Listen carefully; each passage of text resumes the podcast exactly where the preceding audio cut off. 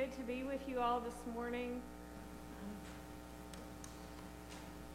I've been in this sanctuary many a time as I came here for meetings or for ordination interviews, but it's a beautiful thing to be in this sanctuary for worship. Before we get to today's passage, I want to talk about how we get to it. Jesus, we think about Jesus and we think about this great teacher and healer. We think about Savior and friend. Jesus was making a name for himself. All the people were talking about this Jesus of Nazareth. He had raised a young girl from the dead. He was healing people. He was reaching out to the outcasts and making them whole again. All the people were hearing about him and talking about him and hoping against hope that he might be the one that they had been waiting for for generations. He was also making a name for himself with the religious leaders and the political leaders. Because, as one of my seminary professors said, if you study the Gospels enough, it seems like Jesus would wake up on the Sabbath excited about how can I irritate the Jewish religious leaders today.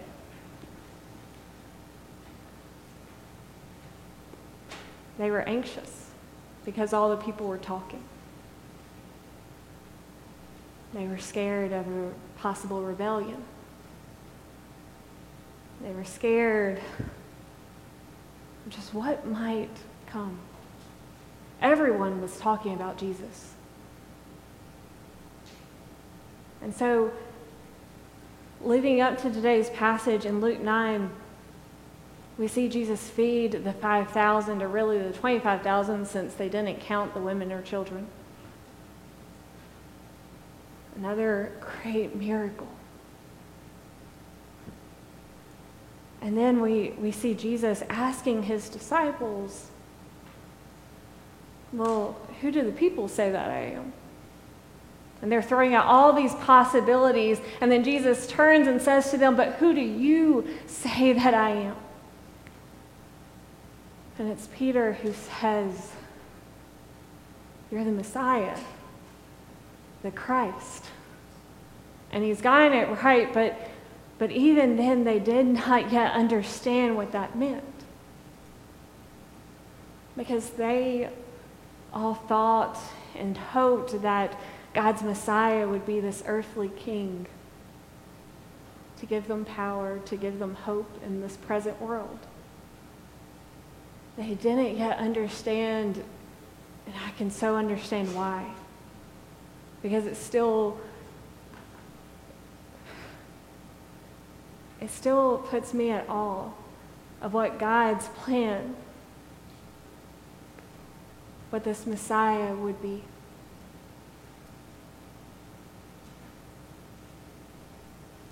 And shortly after Peter tells Jesus that you're the Messiah, Jesus tells them what it means to follow him, if that's who they believe he is.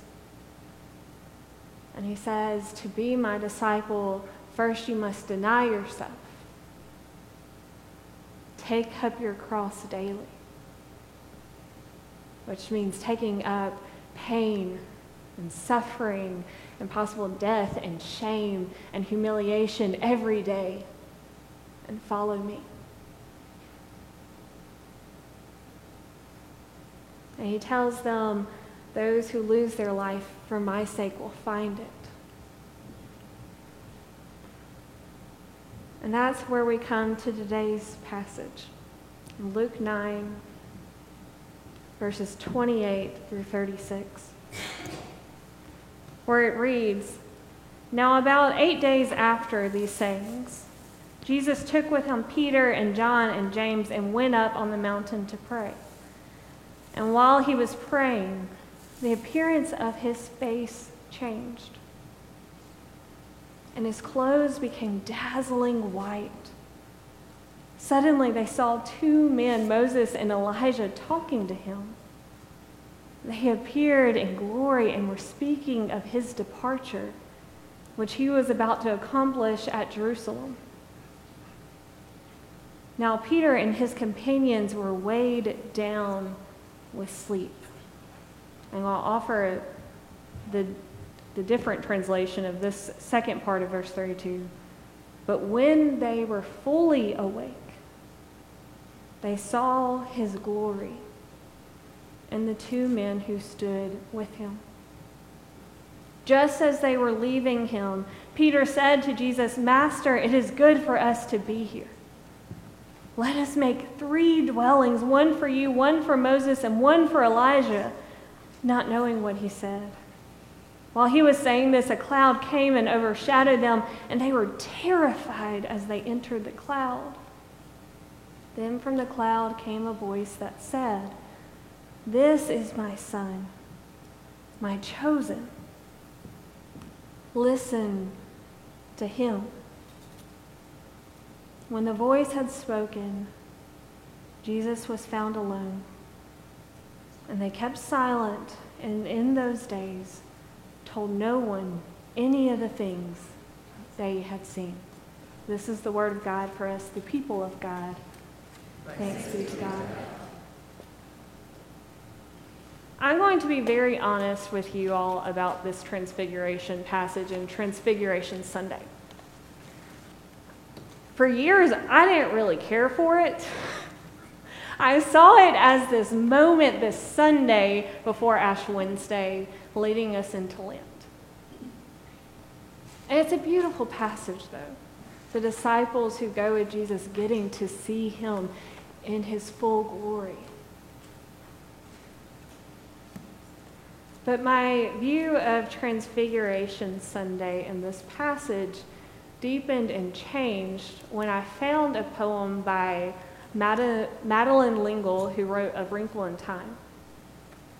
And I want to read for us all this poem this morning and for it to frame our conversation around this passage.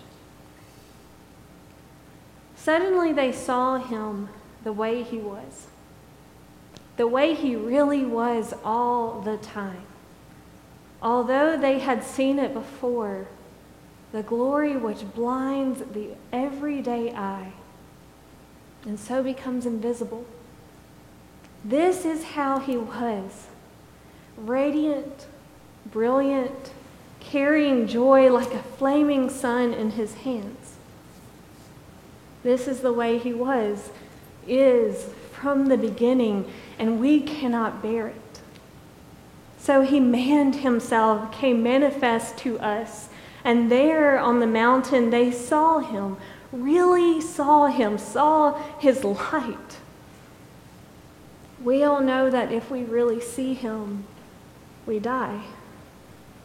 Then, perhaps, we will see each other too.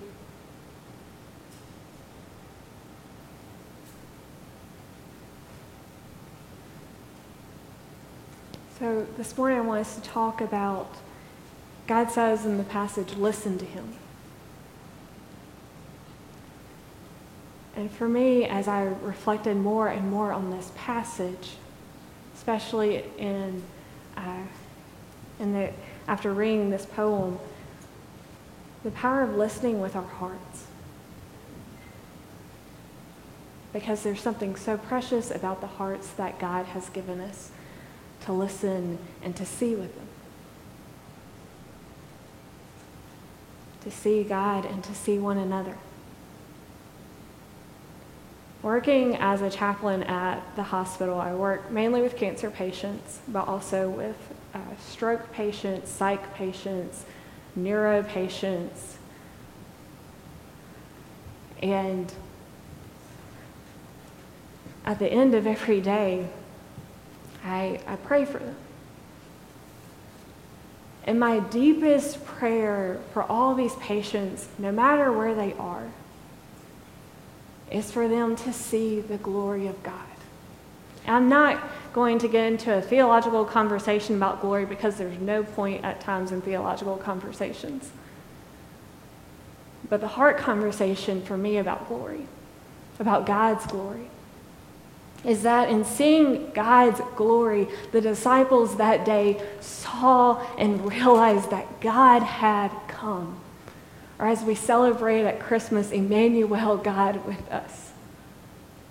That the glory of God is the gift to our eyes and our hearts and our lives that God, who created us and calls us into being and knows all of our mistakes and our greatest shames, sees us as beloved and worthy of coming into this world for us. That the glory of God is the truth and reality of a God who is present and cares. The God who reminds us we are redeemed every day.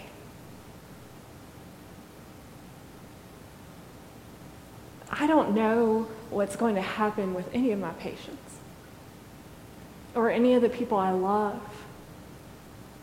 But my deepest prayer has become for them to see the glory of God the presence of a loving God wherever they are. And a beautiful thing about today's passage is right after Jesus leaves this mountain and they have witnessed the glory of God with their own eyes, Jesus encounters a mob of people all wanting something. The glory of God, they don't see it as evidently is right there, just as it's always been, right in the midst of people's needs and greatest longings. The glory of God isn't just with us on the mountaintops, but in the valley lows. And in the everyday of our deepest desires and needs. But sometimes it is so hard to see. Because sometimes I know I get stuck just wanting to see uh, to see what I want to see. I want to see I want to see the glory of God fall upon the people in the in Ukraine in a real intangible way, but all I can hope and pray right now is that the glory of God shows up for them. As I saw videos and pictures of NICU babies in a bomb shelter. I want to see the glory of God fall upon so many people who got bad news this week and don't know what's going to happen and pray with all their might that God will intervene some way in a miracle. I want to see the glory of God fall upon our land where it seems that no matter what happens, there's still so much division. Even in the church at times, where it becomes about our differences instead of who we have in common.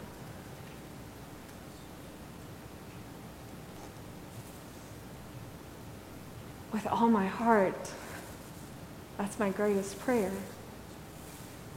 For the glory of God to be revealed and seen and experienced and so incredibly present so that no matter what happens,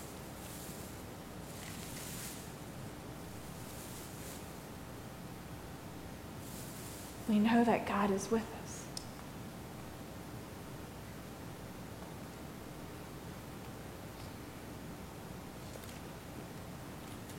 It's in the poem Madeleine L'Engle wrote.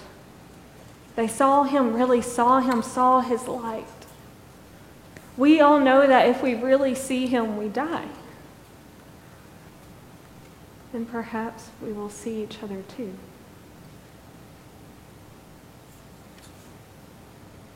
I, I lead a Bible study for college students on Wednesday nights, and, and we were talking about God working in our lives. And something so interesting happened that night as, as everyone was sharing, and I realized no one was sharing from their own life. Everyone was sharing about someone else. Everyone was sharing about the hope that they had for the truth of God because of how they had seen God work in someone else's life.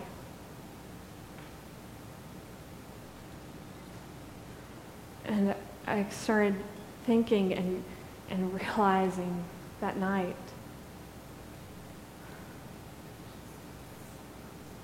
What it means when we're looking for God's glory, when we take the time to, to look at one another.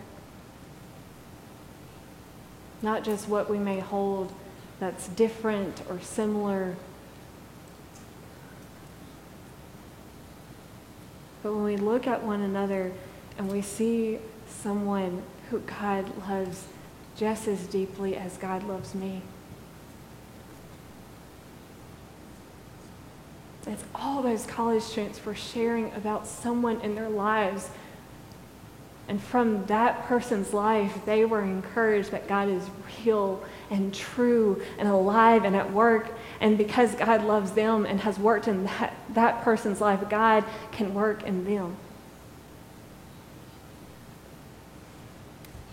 That God's glory gives hope and new sight.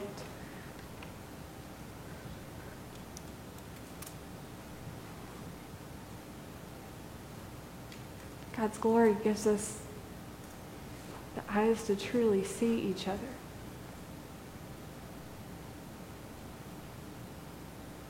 It also made me think in the passage before when Jesus told his disciples that to follow him, we must first deny ourselves, take up a cross daily, and follow. That perhaps it's not just about saying no to something, but it's about saying yes to seeing God's glory, about saying, God, give me your eyes and your love to see one this person who right now I really don't want to get along with. God, give me your eyes and your heart to work in this situation that I just want to run from. God, give me your heart and your courage for this day. I remember a few years ago in worship, there was a new young couple that only the, the worship minister and I knew. And they had come the morning after uh, losing two of their friends to a just tragic tragic act of violence. And they came to worship. The husband was a new Christian, and they were just in tears the entire service. And no one else knew them. By the end of worship that day, I saw the glory of God when this woman who's very shy, very quiet, did not know them, get up from her seat during the last song, and she crossed the entire worship space. And she put her arms around him. And she began to pray. And she and I did breakfast a few weeks later. And I asked her what led her to do this because I know her pretty well.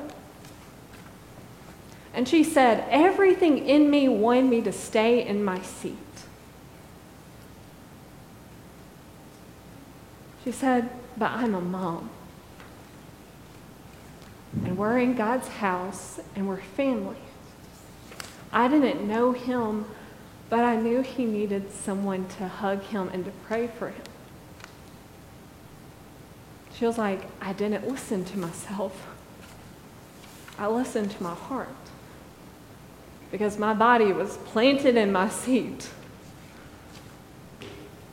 Sometimes denying ourselves is about having the courage to go and show compassion or a hug or a prayer with someone we may not know, to do something that may be uncomfortable because there's something pulling at us in our hearts. And that woman, even though I tried to tell her, she'll never understand how that hug and that prayer for that couple that day was very much God present with them in a way that they didn't know that they needed.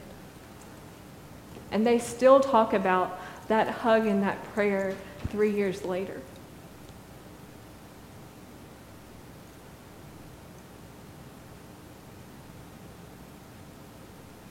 Sometimes it takes retraining our hearts and our minds about what we're listening to.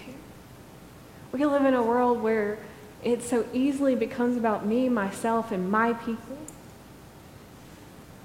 Where it's about what's on the college resume or getting that job, getting that promotion, providing for our families, providing for the people we love getting things done that we need to do. I'm a checklist person. I make it every day.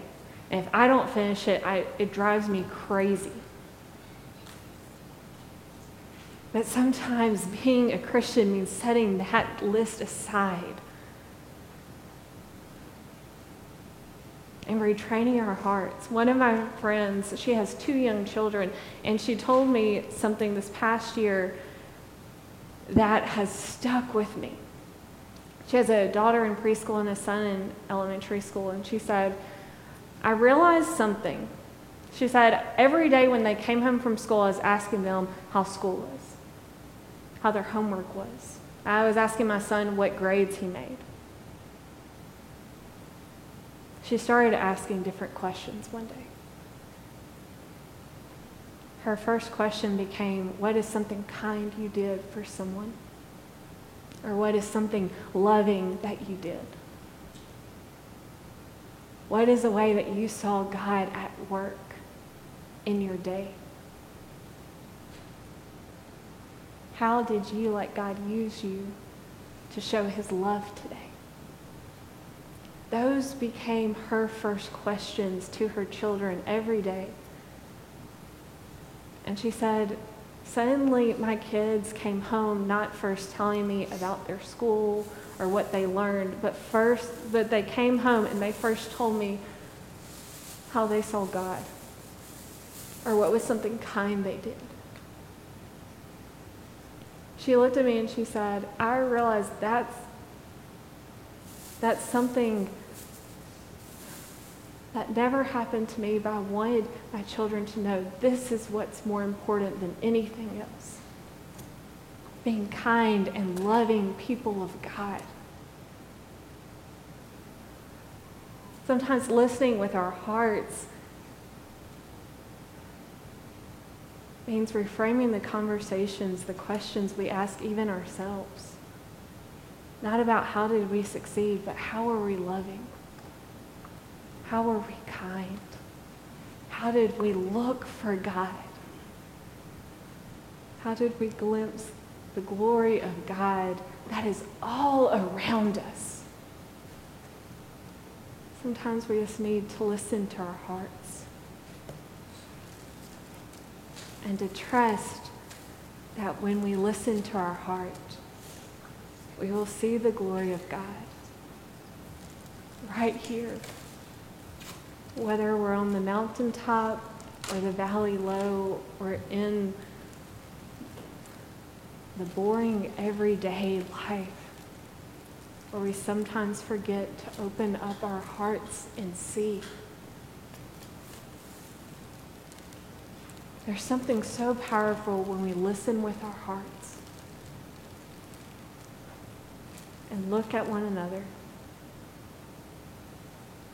and respond as God has called us to live in this world. Suddenly, we'll start to see God's glory breaking in all around.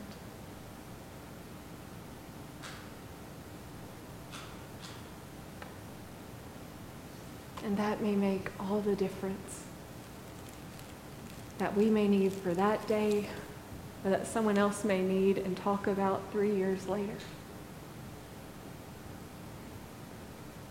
We have to do is listen with our hearts and trust God to lead us.